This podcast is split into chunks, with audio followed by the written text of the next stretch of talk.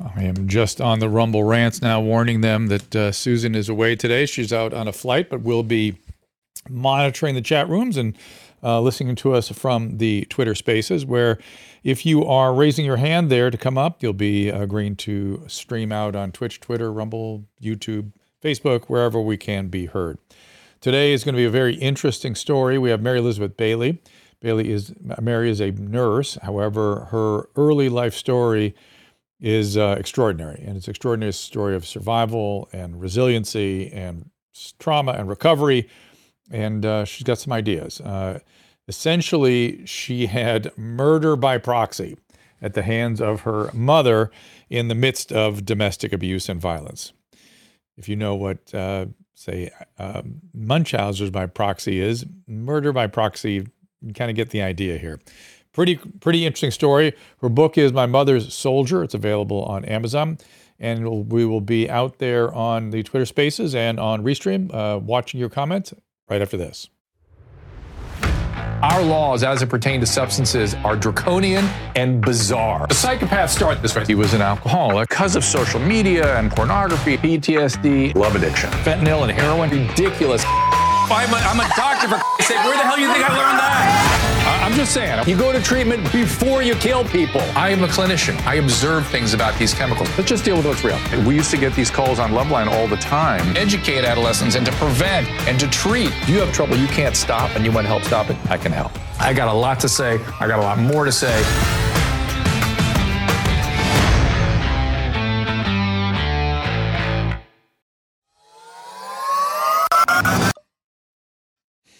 Welcome, everybody. I see you on the Twitter Spaces as well as uh, over here on our usual rant, Rumble Ramp, and also our Restream uh, chat. Uh, any comments there I will try to pick up on. I apologize if I don't see some of your questions. I can't see everything. It scrolls by pretty fast. And uh, usually I'm kind of focused on the interview. So I apologize that I can't quite multitask quite the way I used to. Uh, as I said at the opening, Susan is on a plane right now. I don't see her on I'm looking to see if she is in the chat room uh, over on the Twitter Spaces. She does not seem to be, unless that's her. Uh, as asked Dr. Drew, is that her or is that uh, that's Nadav me. or that's you? Okay, fair enough. Uh, all right, so let's get right to it. Uh, our guest is Mary Elizabeth Bailey. She uh, was in a, a circumstance that obviously was extraordinarily disturbed, ultimately resulting in her abusive alcoholic stepfather passing out, I believe in a drunken stupor. And at that time, 11 year old Mary uh, was coerced by her mother, put a gun in her hand, and was instructed to go kill her stepfather. As I understand the story, the safety was on the gun, and she literally had to go back three times, which sounds beyond excruciating. And then, to make matters worse, the mother put it all on the, on the child when the police came for a report. So, uh, again, the book is My Mother's Soldier. The website is pinksuniforms.com, or that is her business. She's a nurse, as I said. And I was looking at her uniforms. They look pretty cool, nursing and nursing scrubs and whatnot. Please welcome Mary Elizabeth, Elizabeth Bailey. There you are. Welcome. Welcome. Thank you. Thank you. Did, did I get the story right? You Did I get it? Absolutely. Absolutely. Pretty, uh, pretty devastating. Yeah. Uh, uh, please, please give us more on what happened, what, what was going on in that household at the time. Obviously, this was not a, this was not uh, you know Mary Poppins, um, and and what you learned, how you recovered, and what you want other people to know, which is really what we're about today.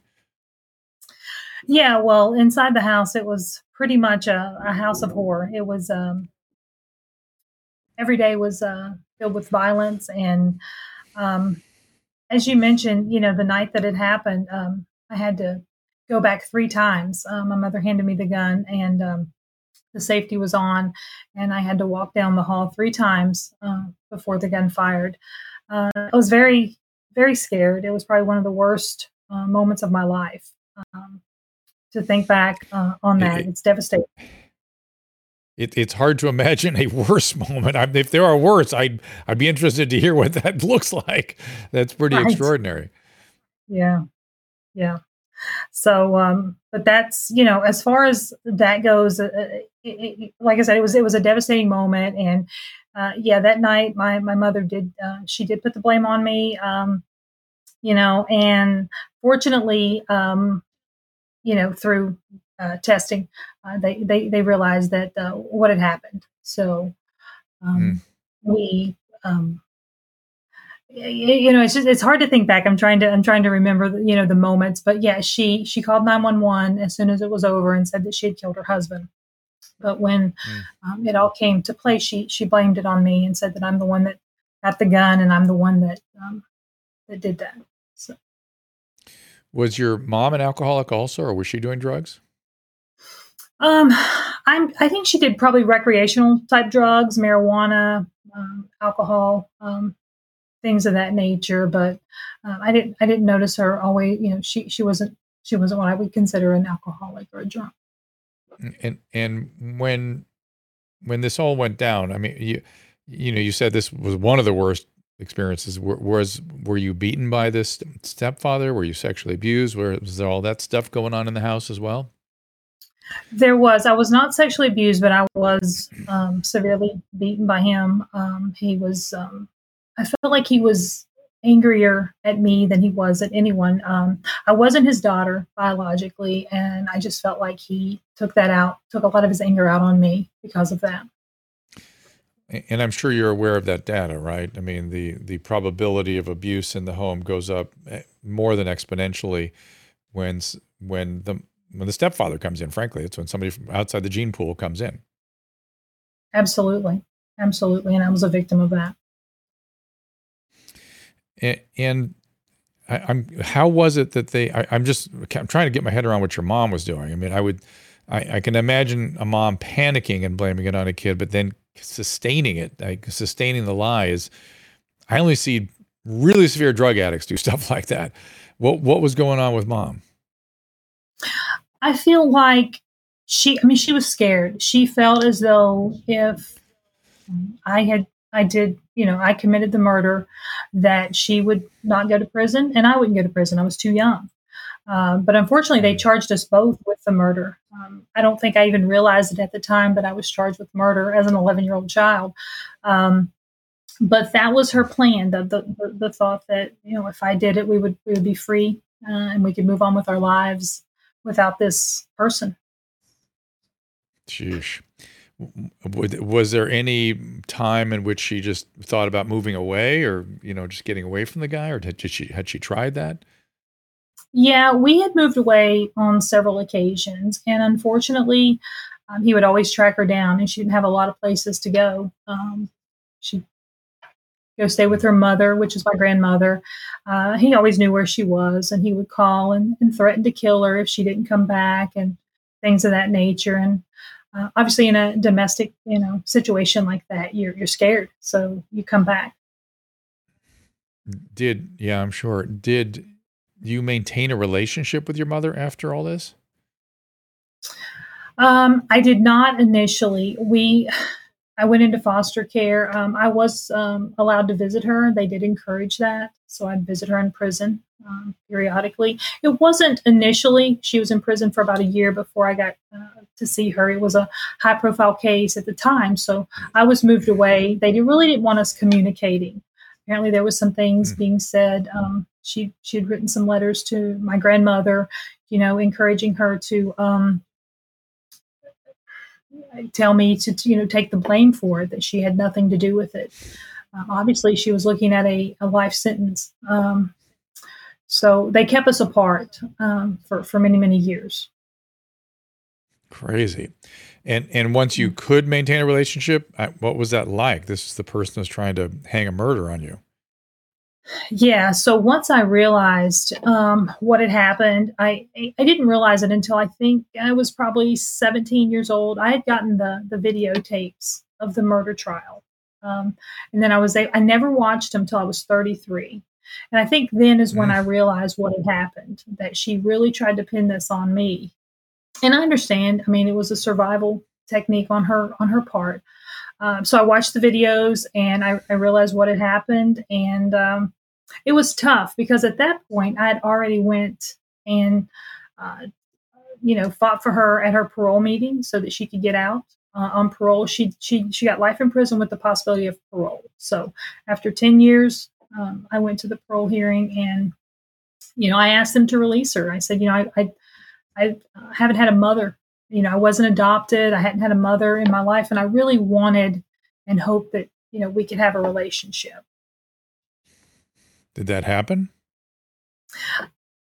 Unfortunately, at that time, it did not. She was released from prison. She stayed with me for about a year. Um, I helped her get a job. I helped her get an apartment, took her back and forth to her meetings. And um, I felt like at that time, she, it was like she was still stuck, you know, 10 years ago, you know, um, in that mindset. And she never made a lot of changes at the time. So I moved away, didn't see her for about 20 years. Um, and recently I did a documentary for People Magazine Investigates, and that's when I saw her for the first time. How was that? Um, it was good. I think at that point I had uh, I had forgiven her. Um, I had been working on that for many years. Um, mm. I just I felt um, after my book came out in August, she asked for a copy, and I sent her a copy of the book. Um, about eight months later, I got a letter from her, um, kind of explaining, you know, her side. She didn't really, um, she didn't blame me, and she didn't make excuses. And I was really impressed with where she had come from from that time to to where she was. Um, and and I and I felt good about it. I felt good. I felt like she had really um, taken the steps to to to um, accept responsibility for what had happened. How does she support herself now? Now unfortunately um, she's she's disabled. She has um, she has metastatic cancer. She has cancer in the lung um, her hip her spine and her brain. Um, so it's very before unfortunate that, situation. Did, before that how did she support herself? Uh, she worked at um, i think she worked at like a um, dry cleaners. She did some odd jobs so she was able to she was able to work and and did she have a relationship again? Um, not really. She never remarried. Um, she probably maybe dated here and there, but she never got involved in in a serious. Relationship. What happened to your bio your your biological father? Where's he in the picture? He passed away. I had never met him um, up until I was about 22 years old. Um, and someone had called me one day on the phone and said, "Hey, I'm your sister," and I was like, "You know, who you know. And uh, she said her name and said, Your dad is, uh, she told me my dad's name. His name was John Bryant. And um, she said he'd like to meet you. So at the time he was living, I believe, in, um, in Ohio, near Columbus, uh, Ohio. And so I drove to see him. Um, we visited for a few hours and I went back home, and probably less than a month later, he passed away. Mm. And did he explain what happened to the his relationship with your mom? I'm just trying to get some my head around these relationships and this pathology. Did, did he say yeah, what was going on? That why he left? Yeah. Well, uh, unfortunately, he was married when my biological mother uh, got pregnant with me. He was married to, to someone else, so he so was, he, was wasn't there to your mom. He was. I see. Okay. Um, Wow, quite a story. And one last thing, you, you you said you were in foster care briefly. Was that across your teens until you were eighteen? Yes, it was. Yes. And then you um, just started taking care of yourself after that. I did. I went to college um, at seventeen. I was actually went to college a little bit, uh, just a little bit early. Um, was in college at seventeen, and again, I wasn't adopted at the time. Nothing. Um, I really didn't feel like I had a family. Um, so I got an apartment right. and I just, I realized, you know, life is tough and, uh, but you, you know, it's up to me now. Um, what had happened to me and what had happened up until then, I had no control over, but I had control of my life do, after that going forward. Do you have children now? I do not, just fur babies. Mm, okay. Uh, and, and, how did you deal with this? What, what was the, I mean, what was the path to, to managing all this trauma? Well, as a young child, I um, I did get therapy and counseling uh, pretty much every day. Um, so that was very helpful. But I also had a very, I'm very spiritual and um, had a, had a real close uh, relationship, have a lot of faith with God. So to, to me, I was, I was alone a lot. So I wasn't allowed to go back to school when I was 11. I was taken out of the, out of the school. And so all I had, um, I had no one to talk to. So at that point, I just started talking to God. And um, I had been baptized probably less than mm, six, eight months prior to that. So I, am very thankful for that, and I'm very thankful for that time in my life because that's that's what led to, to my healing and to my faith and to my hope, and and hope for everyone. And you said you had therapy every day. Was that after age 11, and for how long?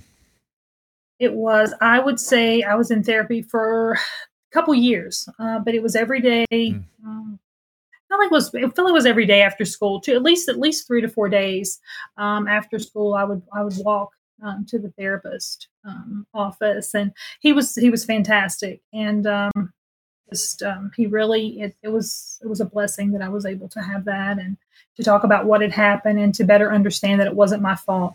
I blamed myself for a long time. You know, I thought, you know, I'm the reason that my mom's in prison. You know, I'm the reason that our family's not together.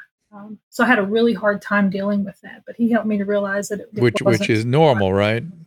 Normal for an so. eight to eleven year old to oh my gosh, eight eight year olds, ten year olds think think everything is about them. If their parents are right. fighting, it's because they don't love them enough. If there's what, whatever right. it is, you know, they, they they can't see the pathology in the parents. Um, did you did you did it help you? Did he help you form a secure attachment? I, I can't imagine your attachments were very powerful prior to the therapy with with people um you know it, it, it's I, I had to work on trust and i had to work on relationships but i always believed i always tried to see the good in people and and i believe people and i did trust people. Surprisingly i trusted people a lot more than than you would think. Um i didn't allow one individual um to, to change that for me. I just i couldn't allow him to, were you to, right. subsequent to that, had you been taken advantage of at any other time in your life a- after this event? I had none. As far as like so any abuse or. Well, not only the overt. I, I, mean, were your relationships stable? Did, were you did, were you exploited in your relationships in any way? Did a boss ever take advantage of your charity? You know what I'm saying? No, as a matter of fact, I didn't really talk a lot about my story. Um, so most people didn't know about it. As I grew up through through uh, when I went to school. I mean, uh, my classmates didn't really know what had happened. It's kind of funny. They reach out now and they're like, I had no idea you were this bubbly, you know, person who play, you played sports and you were you were fun loving, and I would have never dreamed that you had went through something like that. Um, hmm. And and as I moved through life, I did not want to. I just didn't want to talk about it. I just wanted to create uh, who I was. I didn't want to define myself by my past. Did you have siblings? Yes. Yes. Uh, two and were brothers. They, how were they affected? How, how were they affected by this? Um, well, you know, they're one of my brothers passed away. He passed away young. Um, he got into a situation. He was only eight months when this happened. So the situation in itself, mm. I don't believe affected him completely. Um, he was just a little too young. Um, mm. My sister, she was she was um, four, and my brother was eight. I think they were affected mm. by this. They they still remember. They know what what's happened, and and they're having a hard time in life even now. Um, they're struggling. They're dealing with some a lot of issues. Um, they haven't really been able to break free of that cycle, and it's it's sad for me because um, the whole point cycle of this is of, to help. Uh, sub yeah. substance and domestic violence, or what what cycle are we talking about? Yeah, both substance and substance abuse, domestic violence. Um, foster care. You know, um, my sister, um, you know, most of her children are uh, well, all of her children. She don't she don't have any of them. Uh, there's three of them, and they they live with, with, different people, and it's just very unfortunate. You can just see the cycle, and and it's so obvious. And um, we talk, and it, it, just she just can't seem to break it, and um, I, I don't know. It's it's tough. So, so you're a nurse now, and you look, and you're you've been through these experiences, and you're looking at the cycle of abuse, you know, and substance abuse in, in your family of origin. What do you, what do we do? What do we do with these problems? What's the, what is an answer? These are common problems in our country, and woefully little is being done about it. Let alone even just addressing it. Uh, what do you think? You're right. A little is being done about um, about these situations. Uh, you know, my my husband is a he's an attorney and uh, he deals with family law and he deals a lot with domestic situations, domestic uh, abuse, um, and and it's it's so unfortunate. We're not addressing it the way we should. We need to find a way to to deal with this and to deal with this population and this group of people. We need to help. Uh, you know, foster kids, uh, foster children who are aging out of the system. We need to make sure that they have hope and they have a plan for their future. We have to we have to stop stop the violence. Well, they end up on the street, or, uh, or they end up, you know, you know, substance use, or they end up in another domestic violence relationship. And even the ones that I've noticed, I've been involved with organizations that get kids like this out and into college. They can't get through their freshman year because they're not psychiatrically supported sufficiently. I mean, you had therapy every day for three years. That works. Right. Uh, how did your siblings right. get? Did your siblings get therapy too? Yes, they did, and they they also did. were adopted by a family uh, as well pretty early on. Mm. They had they had and, that stability. Did they did they stay with the therapy as long as you did? I don't think so. I, I don't. I don't think so, so either. I no. doubt it. In fact, I doubt it. I mean, not that therapy always works, but it does. Treatment usually works. Uh, at least it works marginally, uh, if not completely. Uh, okay, so here's the deal. We can take calls out of Twitter Spaces. Those of you that are there, uh, you need to raise your hand, and uh, that will request me to come come look for you and get you up to the podium here. You can ask Mary Elizabeth questions that way, or myself. If you have other questions, uh, I saw there was a tweet earlier today about a Suboxone question, which I'm happy to answer. So you just raise your hand, and I will click on your on your icon here, and we'll bring you up to the podium. Realize that you do uh, will be streaming out on multiple platforms. YouTube, Twitch, Twitter, Facebook, Rumble, everywhere else. Um, so just raise your hand like we're going to do right now for Josh. We'll see what uh, Josh wants to say. Josh, what's up? Or question he has. Dr. Drew. Hey there. Um, my question is something that um, I hope isn't too probing uh, for your guest, but I know that when I think your your wife talked about a trauma bond, which mm-hmm. which was a new mm-hmm. term for me, but mm-hmm. I think it the question I have is about that. And I want to know if if there was a bonding moment between your guest and her mother over this incident, and you can imagine how damaging that would be. Mm-hmm. Um, and I feel like for me, that's just what struck out. I mean, okay. it's a weird thing for no, me no, to think. Not at all. Not at all. Listen. So is, listen. Was there a was there a bond formed, and how do we go through that? So, Josh, I'm going to guess. So, so trauma bonding for that Josh is referring to is something that people. It's it's a feature, not a not a not a bug in our brain. It's a feature that when we were in very intense situations, we become very tightly bound to the people we are in those situations with. Soldiers Band of Brothers. You hear about these stories all the time. People that go back to military environments because they can't leave their comrades behind, this kind of thing. Uh, I've been through something recently, which will be on TV in the winter, where I was trauma bonded to a bunch of people. I'll talk about it when I can. And um, and I bet I'm going to just throw this out there, Mary Elizabeth, that you were already sort of bound in that way to your mom from the domestic violence perpetrated by the de- stepdad. That's exactly right. I was definitely uh, drawn to her through, through that. And so when I would see her being abused, especially that weekend leading up to the murder, watching her being abused, watching her being punched and, and you know, him holding a knife to her throat. And when she came, came to me and said, you know, I need you to do this. You know, I, I have this gun. I need you to yeah. do this. I didn't, so, I couldn't say no. Right. That's right. And so, and so there are, and Josh, it's a really interesting topic. I, I'm not an expert in it. Uh, might read a little Erickson on the topic, I think, but it, it goes into the Stockholm syndrome. It's a relative of hypnosis. When you're in these states, you you feel like the other person has persuasion over you, like you're bound, you're like enmeshed in some way. Where if that person asks you to do something, you just do it. It's it's a weird thing in our brain that that is normal. It's not an abnormal thing; it's a normal thing. And the the where it becomes abnormal is where you bond to the perpetrator.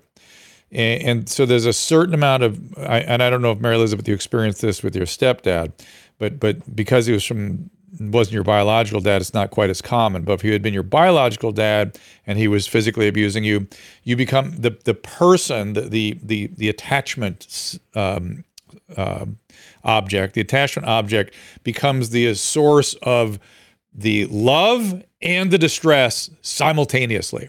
So the child is stuck in this conflict of going tighter towards that individual and wanting to get the hell away from that person and hating them at the same time. Mary Elizabeth, anything like that for you? No, I never felt that that kind of bond with him. It wasn't. It, we never yeah, had that. Yeah. It was um, good. Unfortunately, good. I wanted him to out. love me and want him to care about me, but he didn't. Yeah. So. Yeah, it, it's different when it's a biological dad. But Josh, does all that kind of make sense to you? Yeah, it, it does. And I, I would just say, you know, um, I really like what you said. And I think for a child, an 11 year old child who's mm-hmm. so dependent, it can be thrilling to have a parent pay attention to them in such a way and and and and do something like that with. I mean, yeah. it seems so grotesque and so and so horrible. But for the child, it's almost like it's a sense of power. Now they're a grown up. Now they're adult, and the and and, and the mother is taking the child under its wing or whatever it is. Let's see. But let's see. The, let's, chi- the let, child's experience is completely just blown out of proportion. Yeah, yeah, it gets weird. But let's hear Mary Elizabeth. Anything like that with you? Uh, as far as my mother taking me under her wing at this point, is that what, yeah, is that kind of feeling exactly? feeling empowered uh, by that? Yeah. I don't think so. I don't feel empowered. I don't think she yeah. feels empowered. I mean, our relationship is based on forgiveness. I have forgiven her for what has happened. Um, I need to forgive her. She's asked for forgiveness in her life, and that's where we are. Yeah. It, it, it, I what I, Josh should kind of drill in a little more what you're talking about there. it's a very common thing, a weird, you know, this weird thing that our brain does when children are needy, like they're not getting their needs met in the home, they drift outside of the home and become easy objects of exploitation. They get sexually abused commonly and are stuck between like feeling the closeness that they craving at the same time the horror of the body boundaries being violated. it's really these conflicts that make kids give such kids such difficulty as as they grow up. They can't regulate. They can't reconcile these things. They can't forgive themselves for them. Uh, let's bring Russell up here. And Russell, be aware your microphone will be muted as you come up. It's down. The, there you are. What's up? Hello, Drew. Can you hear me? I do. Hey, um, I just had a quick question. This is nothing compared to uh, what your guest has gone through, mm-hmm. but when I was about four and a half years old, my uh, mother went away to get alcohol treatment, like back in the 80s. Mm-hmm. And I don't remember necessarily much of it, just little flashes, but the therapists say that had a, a huge effect on me, even though I can't remember it at all. So have you dealt with that a lot in your treatment of yeah, addiction? Yeah, I, I will tell you, well, just having a parent with substance use disorder is considered an adverse childhood experience, considered one of the eight, one of the check marks on the ACE score. So just having a substance a substance using parent, intoxicated parent, is traumatic for kids. My experience was when the identified addict patient was in treatment, the children were usually relieved. And the children mm. just, and what we would tell the kids, almost any age, we would just go, look, your mom has an illness. It's made her behave strangely. She's getting well, and we're going to make sure she gets well. That was all the kids wanted to know. And that seemed to relieve all of their anxiety. Whatever impact was prior to treatment, or if they didn't stay sober subsequently. Does that make sense? It does. It does. Yeah, it's interesting. I didn't get told much about it as far as I can remember, yeah. and I remember it being like a hospital, hospital, not like a modern treatment center. Yeah, they, that's, that's, where we used to do it. Used to do it in hospitals, yeah. and there'd be a lot of mommy's ill. We'll go visit her. She's in the hospital. She's doing great, and, and that's a lot of what people tell, particularly the younger kids. but the treatment is is never the problem in my experience, unless somebody mismanages something. The the problem is the out of control using. And by the way, having a parent that has sufficiently severed a substance, they have to be hospitalized. That tells you shit was going down in the home, also, right? Yeah, probably Yeah. so. Yeah. I have a very, uh, Yeah. my family's very quiet about stuff like that. We never talk Yeah. about negative stuff. So, Yeah, that that really- that's much more the issue is that she needed treatment, that not that she was in treatment, and uh, Uh-huh. that's the impact on kids. So interesting, Russell. Thanks for the question. Yeah, sure. Thank bet, you. You bet. Okay, here's what we're gonna do. Uh, more questions, just like Russell and Josh. Just raise your hand. I'll bring you up, and you can talk to Mary Elizabeth. Uh, if you have questions for her about her story or resiliency, obviously Mary Elizabeth is an extremely resilient uh, person. I mean, as evidenced by how she was perceived by her peers as she moved through, you know, uh, grade school years.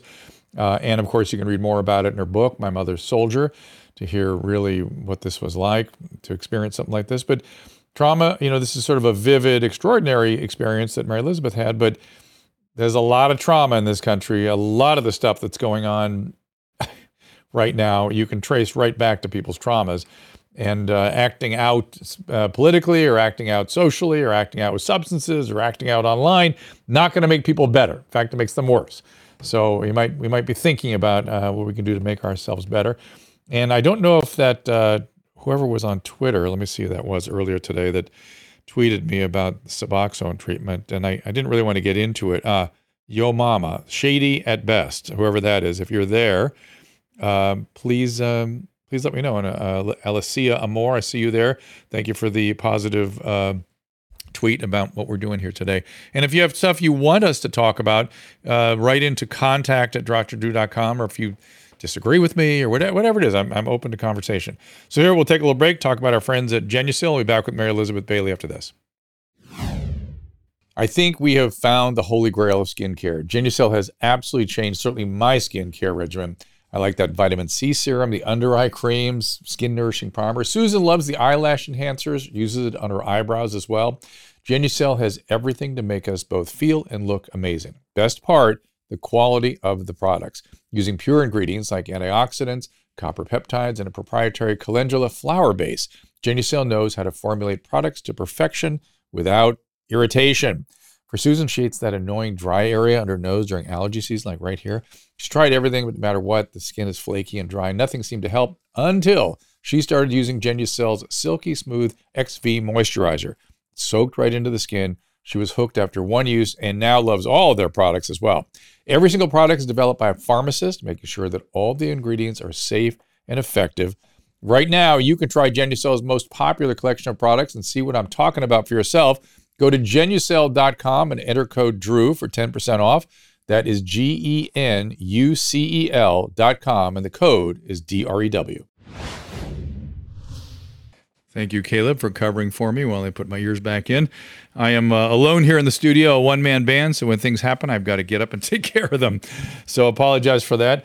And uh, indeed, because I am alone today, Caleb, you're going to play the Susan Pinsky role on Genucel, uh, which again, I don't have the products in front of me because I'm not well organized enough to have that. But I know you use it on a regular basis, right, Caleb? Oh yes, absolutely. I I'm using this stuff every day. Even I, I feel like I'm probably not the best reflection of the brand at the moment because I'm getting over my sinus infection. but otherwise, Your I would sinuses have nothing to do with your skin. Um, I'm sorry to tell you that, but that's a oh. different organ system. Well, it's, it, it's true, So- but the lack of sleep. Let's see. Where's my Where's my face over here? You could probably you could probably Oh, actually somebody's see. at our front door. You can see hmm. just even this is me at my sickest right now. And I like tho- Yeah. those circles are gone. The gone. skin looks good. The, skin looks great with as sick as I am. So thank you, Genucel. I'm very impressed. Hang on a second. Uh, this is a really unfortunate and rare thing. Uh, the front door is being banged on uh, aggressively by someone, and I'm going to sit here and uh, complete our ta- our program. You're Uh, not you being can hear swatted, the dogs barking in the background. Swatted? What is that? Oh, somebody sent the, a SWAT thing in. You know, okay, good. They'd be banging Fantastic. louder. Wouldn't that? No, I hope you want not. me- let me look out the. Let, let's. This is a this is a live broadcast, so let me look out the window and make sure that's not something that's going on. I good think that's a, a reasonable. And don't give anybody any suggestions. So hold on. little interlude music.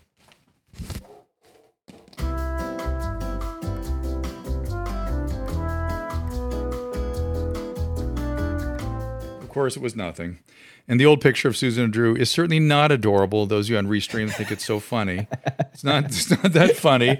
But Caleb is is. Uh, so that is a picture that we took in like 1989 or something, uh, where we thought we had to fit in with the uh, Pasadena Society.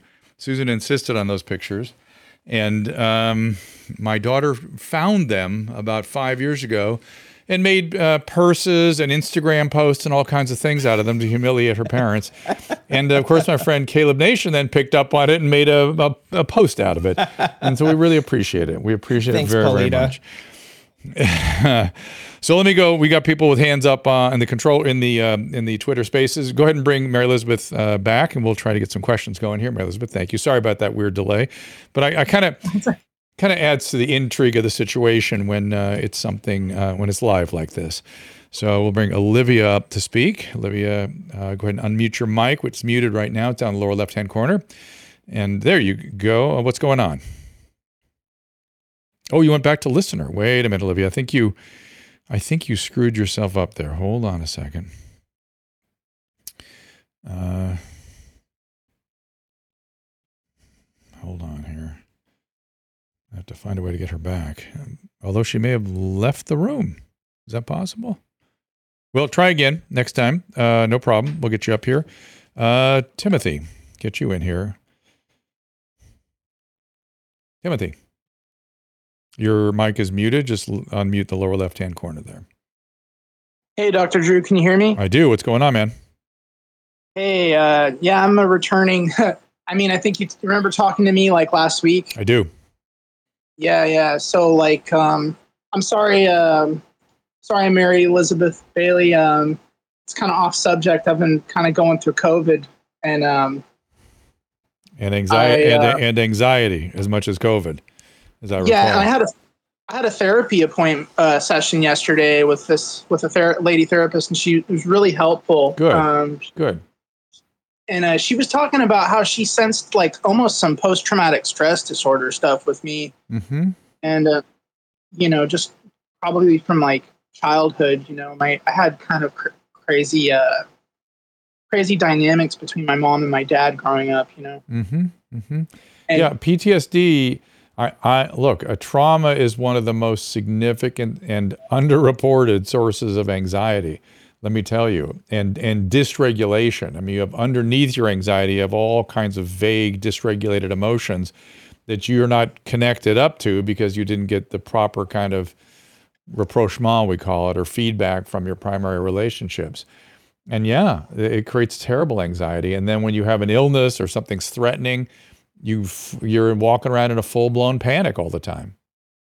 yeah and and like so like this this illness having covid Mhm. it's like hard to it's hard to really understand what symptoms are really bothering me and how much of that is actually just my anxiety and paranoia I, and I, pan- like I panic it. attacks I because it. I have panic attacks, you know, and yeah, I get it. I get it. Did she Yeah. give you some suggestions on maybe what to do when you start getting confused or out of body or whatever, however you experience these things? Oh man, well, I used to get because I rode the bus and skateboarded. I've been at uh, this grocery store; it's a very popular grocery store. Mhm. I've been there for like ten years, and I rode the bus and skateboarded everywhere. That, but I used to get panic attacks, like severe, Mhm. severe Hey, panic Tim- attacks on the bus. Timothy, uh, me too. When I was 19, I I disabling panic. Disabling. Did you have panic, Mary Elizabeth? Uh, Surprisingly, I haven't. I have never had a panic attack. Um, you know, and I but I hear people that have them, and I've I've seen people that that have them, and I'm, you know Mhm. I'm very fortunate. They're miserable. Very- They're they're terrible. yes. They're horrible. Yeah. And uh, Timothy doesn't. Timothy, I don't tell Timothy how horrible they are. They're horrible.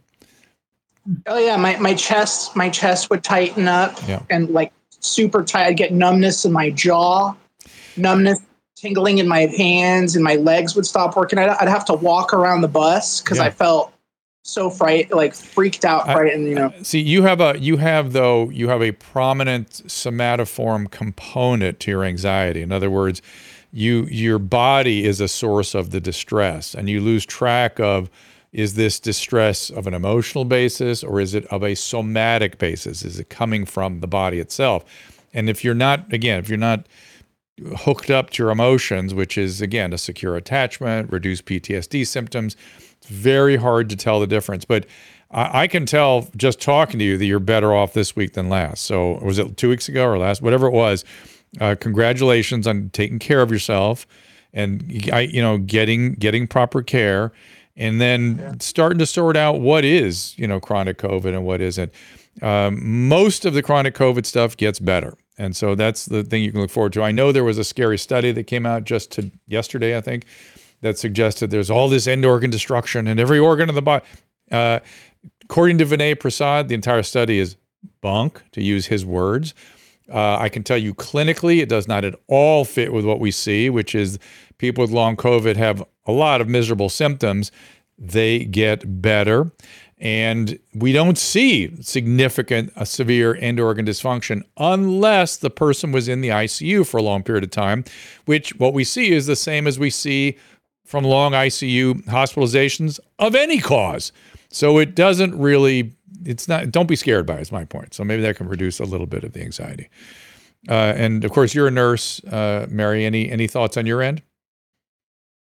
No i mean obviously i'm i'm, I'm seeing some people um, you know comment there. Definitely get yeah. treatment for this. Yeah. he's doing the right thing. Um, you know he's going to therapy. He's learning you know learn the triggers learn you know what causes it and um, mm-hmm. go from there he's better i can tell he was really struggling last time uh, jackie uh, unmute your mic and you can speak with us.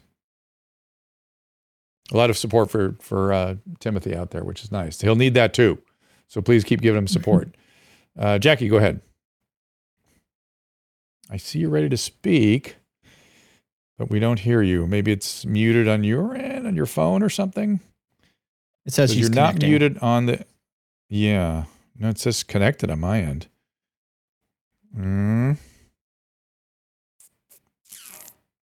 What do you think there, Caleb? Is it? Uh... They might be having an issue. Is, okay. It still uh, says Jackie. Connecting. If you do connect, yeah. If you do connect, don't speak. I'm going to bring Ryan up. Uh, let Ryan give a, cha- a shot at. It. Oh, you're you're muted now, Jackie. Stay muted. We'll let we'll let uh, Ryan come up. Ryan, what's going on? Hey, Doc. I have a question for Mary. Yeah. Uh, so I've been through quite a bit of childhood trauma when I was growing up. Uh, pretty much every form except sexual and I've been in therapy for about eight years now. I feel like I'm doing great, but um, my biggest issue is learning how to trust people again. Mm. Um, I just can't, and you know, I just I get thoughts like um, just doubtful thoughts, just you know, out of instinct, and uh, it's one thing that I feel like hinders my life, and I really want to change it. Um, I just don't understand how. I guess. Mary, any suggestions? Yeah, that that's a good question. Um, you know, trust, you know, you know, people say once trust is broken, it's so hard to get back. But um, I always have given people the benefit of the doubt. I don't. People, um, you know, there's a saying. Uh, I think there's a saying that goes, you know, you don't bleed on the people that didn't cut you. So the people that that want to be in your life and, and want to support you, you'll know who those people are. Um, I don't know if you're talking about relationships or employers. I'm, I'm not sure, but you know, I think it's good to at least open yourself up, allow people to come into your life. You know, again, you know, you know what um, you went through, and you know, you can read people a lot of times. At least I feel like I can read people. I've gotten to the point where I'm very yeah. aware of, of people and, and what they say to me, and, and you know how they are, and um, you can pick up on those things. Yeah, that, that hyper. Yeah, that hyper awareness is very familiar with me. I do I do that a lot. It's yeah. like uh, I don't want to say I judge people because I don't want to say they're they're good or bad, but I, I try to maybe maybe defend myself or protect myself mm-hmm. before anything even happens. Mm-hmm. And um, I've seen it just destroy re- like relationships. I mean, even close ones, and uh, it hurts. And I know it's my fault, but I do want to, and I want to fix it. So so here are the the basics. Obviously, is in therapy where you learn to be more open and vulnerable with your therapist. That's your first place to test these things. That person, yeah. that person's job is just to be totally available to you, confidentially, without reservation, completely open, non-judgmental, supportive. I mean, that's the job. And so you should be able to build trust there. It takes time. But you must, unfortunately, you have to go out into the world and test it. You have to, you know, you may not, if you have a bad picker, if you pick untrustworthy people, then also work on that. But you're going to have to kind of slowly work yourself into increasing levels of trust with people. If you don't change that, if you don't, if you do nothing, it's really not going to change. Yeah. That, that, right. I mean, it, it sounds scary, but yeah, yeah. You don't have to jump all the way in. You don't have to jump. You know, you don't have to jump into a marriage or something, or a business partnership. To kind of jump into, you know, you know, day riding bikes or something, or meeting at a restaurant. Can I can I rely on them to show up on time? And if they show up, and I tell them, I'll tell them something intimate. Did they deal with it properly and in, in, a, in a respectful way? That kind of stuff. Test test it. Okay just try it out. Yeah. Try it out. Try it out. try it out. Yes, to quote a famous a famous meme. All right, so Jackie's back again. Let's let's get uh, Jackie in here. And all you got you got to turn your mic on, Jackie. The mute is. How on. about that? There you are. Now? I got you. What's going on? Hi, Dr. Drew, and hi, Mary. Mary, I've read your book, and your sense of focus is really inspiring. It's like you manifested your healing and somehow channeled your energy into finding solutions like sports or your studies. And I was really um, inspired by the fact that you chose a healing career in nursing. So, can you speak to how you found that mindset at such a young age? And I'll go ahead and mute back okay. so other people can talk. Go ahead, Mary. Yeah, um, as far as that, my nursing career in healing, um, I was drawn to nursing and I was drawn to the geriatric nursing because of my relationship with my grandmother. Um, I, I, loved her deeply. Um, the relationship we had was just it was amazing, and so to be able to to work in that environment and to have that relationship and to, with those type of people, they all have this wonderful story, and you feel like each of those individuals are like your your grandmother or your grandfather, and so having that relationship um, with those with with my patients. It really helped i think uh, in some aspects. It, it, helped me to heal um, because unfortunately when uh, my grandmother passed away i was supposed to visit her uh, in the nursing home um, and she passed away a couple days before i got a chance to go see her and it was devastating for me. Um, i had not seen her in a mm. while and um, so to lose her so so quickly i didn't even realize um, you know, and I, I, I was about 13, 14 years old. And uh, so to, mm, oh to, be able to go into the and to spend time and and and and, and have the, the relationship with those individuals and those patients has just been such a blessing to me um, and has allowed uh, are you working are you working in have you or are you working and have you always or generally worked in extended care facilities Mostly, mostly that's what I did. Um, I did. Uh, I was a nurse um, consultant, so I would go out um, and assess, you know, patients uh, in hospitals, you know, uh, for mm-hmm. nursing and for rehab. Um, but mostly, mm-hmm. yeah, mostly that's the, the area I kind of stayed in. Re- rehab, you're talking about transitional care units. Yes. Yeah. So when she says rehab, she's not talking about substance abuse treatment. She's talking about physical rehab, coming back from a hip replacement, strokes, that kind of thing. Correct. Yeah. Uh, okay. So I, I want to follow on with Jackie's question a little bit because th- I kind of feel like two things happened to you that were sort of lucky. One, you're a very positive, resilient person, and, you you're sort of overly trustworthy, and that's how you were taken advantage of by your mom, essentially. Um, but that makes for great nursing. that makes for good that kind of that already that sort of reaching out and caring about people and being open to them. That makes for a great nurse. Um, and and so you sort of were resilient. You were sort of set up that way. But now I'm hearing you say you had this very deep attachment to grandma. And, and I kind of feel like that was the life and death line for you. That was what made the difference between a Mary that's what we're talking to now versus a Mary that would have been more like her siblings, I suspect. Maybe not substance, but with somebody with a substance problem, maybe. Yeah, yeah. My grandmother, she she raised me uh, pretty much. My mother had me when she was um, she got pregnant with me when she was fifteen, so had me when she was mm. sixteen mm. years old. So I lived with my my grandmother for the majority of of my young life. She was there. She was very protective of me. She tried to keep me um, you know, out of that environment. You know, I, with my mom and, and, and my step stepfather, she tried to keep me away from that as much as she could.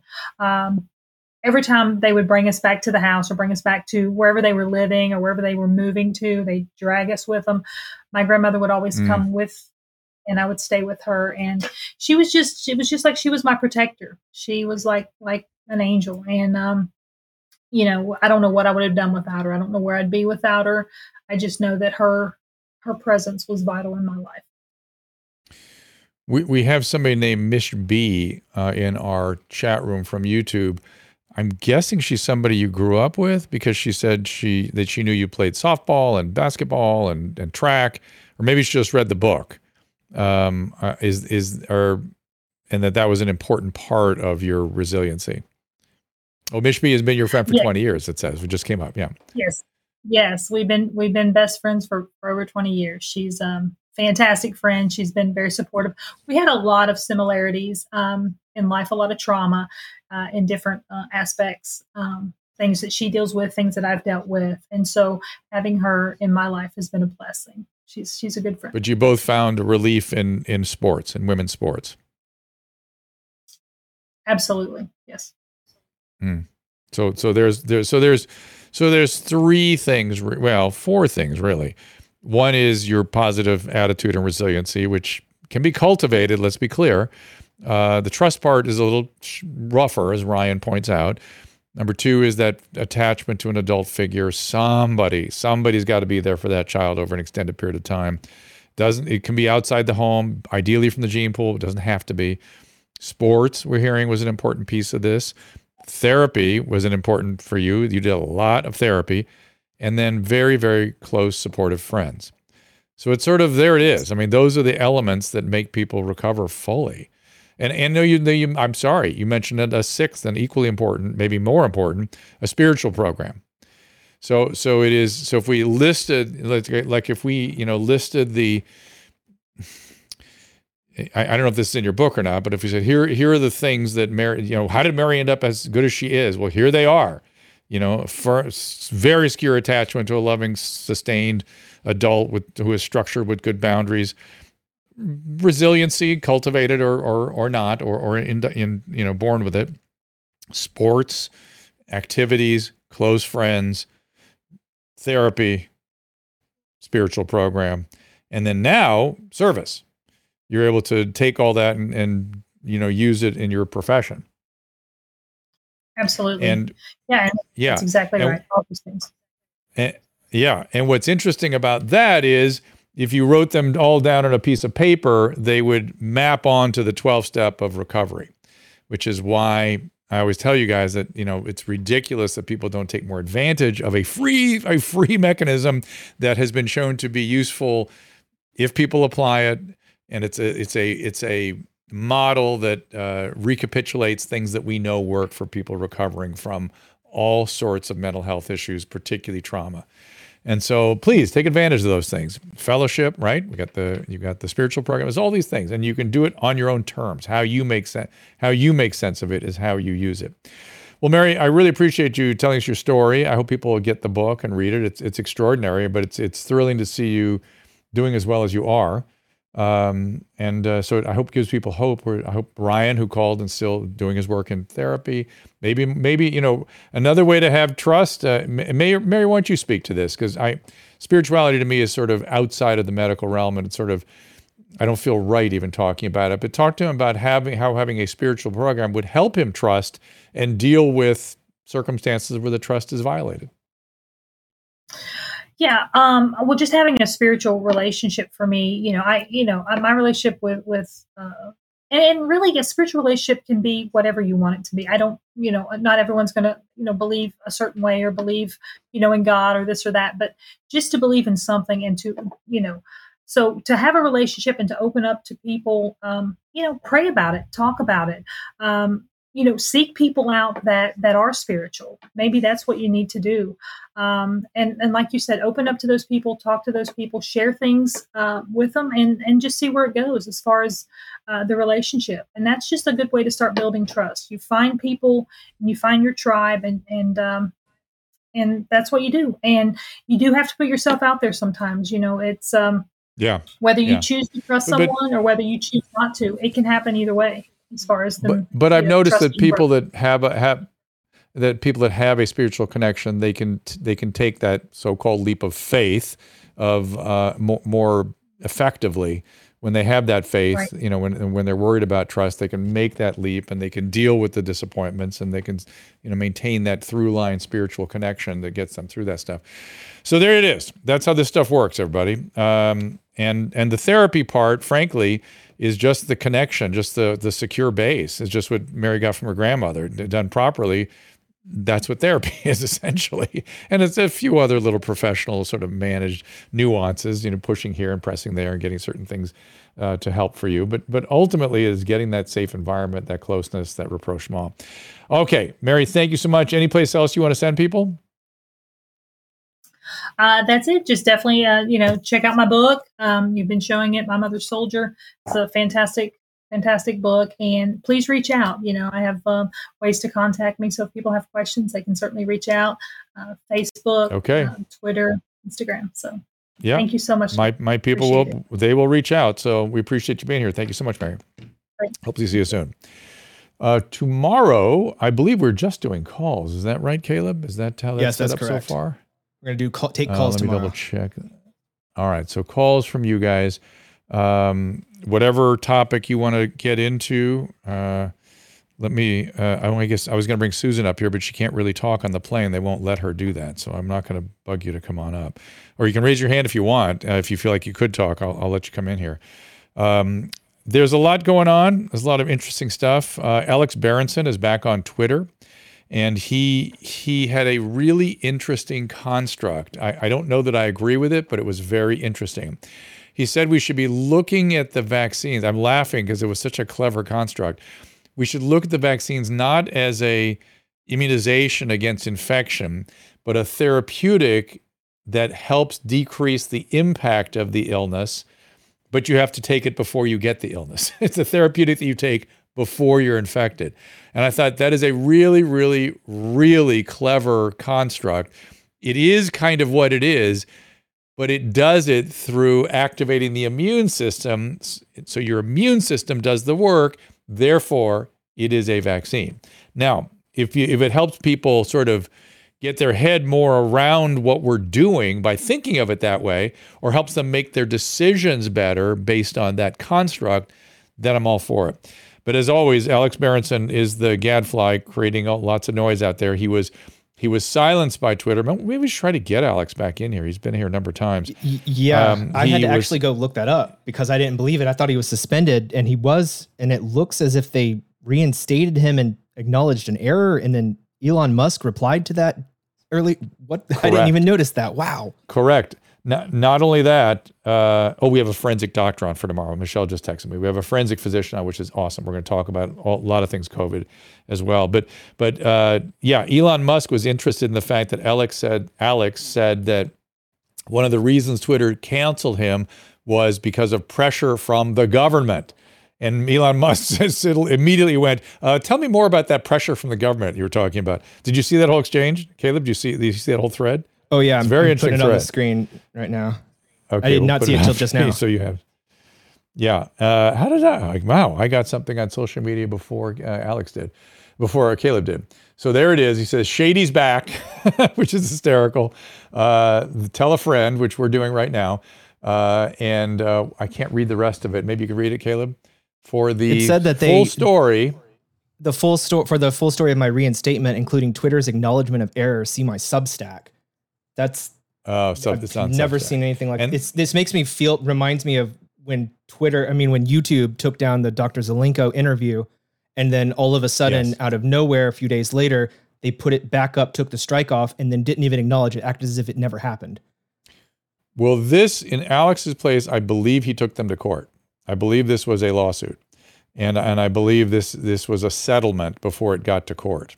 In fact, I, am fairly certain that's what happened. I'd, I'd, heard that yesterday that there had been a settlement for Alex oh. Berenson, and people people were a little upset because they were saying, "Hey, we, we there was a big crowd fund for him to go to court." And they were like, "Is you know, we were we crowdfunding a settlement?" I didn't, you know, the people felt weird about that. that's how lawsuits work. Most of them are settled. If you're going to crowdfund a, a lawsuit, the probability is you're going to crowdfund a settle something that settles. And evidently, part of the settlement was a you know an acknowledgement of wrongdoing and a reinstatement on Twitter. And what do you? Oh, there's Elon Musk. Can you say more about the pressures that the government may have placed on Twitter? right? Isn't that something? That's the, that's the thing that really caught my eye. Wow. I was like, oh boy, yeah, yeah, right. It's a pretty good threat, isn't it? And then put, go ahead. Why not put the one up just just before Elon said that? Alex went out and said, "I'm so used to saying Alex Michaelson, who was my co-host on a local news show here." Alex went out and talked about his construct of how we should look at the vaccine as a therapeutic a therapeutic that you take before you get sick. It's clever, it's funny, it's not wrong, it's just not wholly the truth. Because again, is it this I, one? I, there it is. Uh, doesn't don't think of it as a vaccine. Think of it at best as a therapeutic with a limited window of efficacy. True, and terrible side effect profile. Two, true. That must be dosed in advance of illness. Uh, and then he goes on to say, and you want to mandate that? That's insanity. Well, uh oh, it's a misleading tweet. Wow, I think that was he a, got uh, tagged. It, that's a screenshot of was, what got him suspended. I think. No, no, no, no, no. This was today. That wasn't. That was not tagged two hours ago. That that that little that little thing at the bottom where it says misleading was not there two hours ago. I assure you. So so the the that. that part where it says it's misleading, that's in the screenshot that he posted of the old tweet that he had pinned before. That's not from today's. That's what. Oh. Yeah, yeah. Oh. It's in the screenshot oh, he posted. I see. Yeah, you're right. That's his. That's what got him canceled. That's no that's way. What it looks like. It looks like that was his last. That's just a clever. To be his last just a clever. It's just a clever it, idea. It's a clever idea. It's not wholly true. It's not wholly untrue. What's wrong with that? Wow, what is wrong I, with us? What do you, my, I, my, God, people, what is wrong with us? Seriously. Wow. What is wrong with us? I, I, I don't get it. I, I don't know why we can't have just I don't know. I, I far from I, again. I, I'm I'm just trying to help people understand things. Uh, I got some stuff wrong. He got some stuff wrong. I got some stuff right that people still haven't acknowledged yet. By the way, um, and will. I apologize where I get things wrong. I, I have no problem with that. I have no problem with that. When I get things wrong, first thing I want to do is acknowledge where I've got it wrong as quick as I can possibly rectify it and get my, get my boat righted on course. That's fine with me. It's what the way science works is you, you, you never always right all the time. It doesn't happen. It does not happen. Uh, okay. So be that as it may, uh, I appreciate y'all being here. I appreciate the questions. We appreciate y'all on Twitter Spaces. Uh, Caleb, thank you for helping. Susan, thank you for listening. I know you're somewhere over. Uh, let's see, where are you now? You would be probably over Illinois somewhere, and uh, maybe over Chicago, Cincinnati, something like that, as they head you on across the country. So have a nice flight. Uh, I love you, and we will see you all tomorrow at three o'clock. We have a forensic physician in here that Michelle is very excited about, and uh, yeah, we'll see you then. Ask Dr. Drew is produced by Caleb Nation and Susan Pinsky. As a reminder, the discussions here are not a substitute for medical care, diagnosis, or treatment. This show is intended for educational and informational purposes only. I am a licensed physician, but I am not a replacement for your personal doctor, and I am not practicing medicine here. Always remember that our understanding of medicine and science is constantly evolving. Though my opinion is based on the information that is available to me today, some of the contents of this show could be outdated in the future. Be sure to check with trusted resources in case any of the information has been updated since this was published. If you or someone you know is in immediate danger, don't call me, call 911. If you're feeling hopeless or suicidal, call the National Suicide Prevention Lifeline at 800 273 8255. You can find more of my recommended organizations and helpful resources at drdrew.com/help you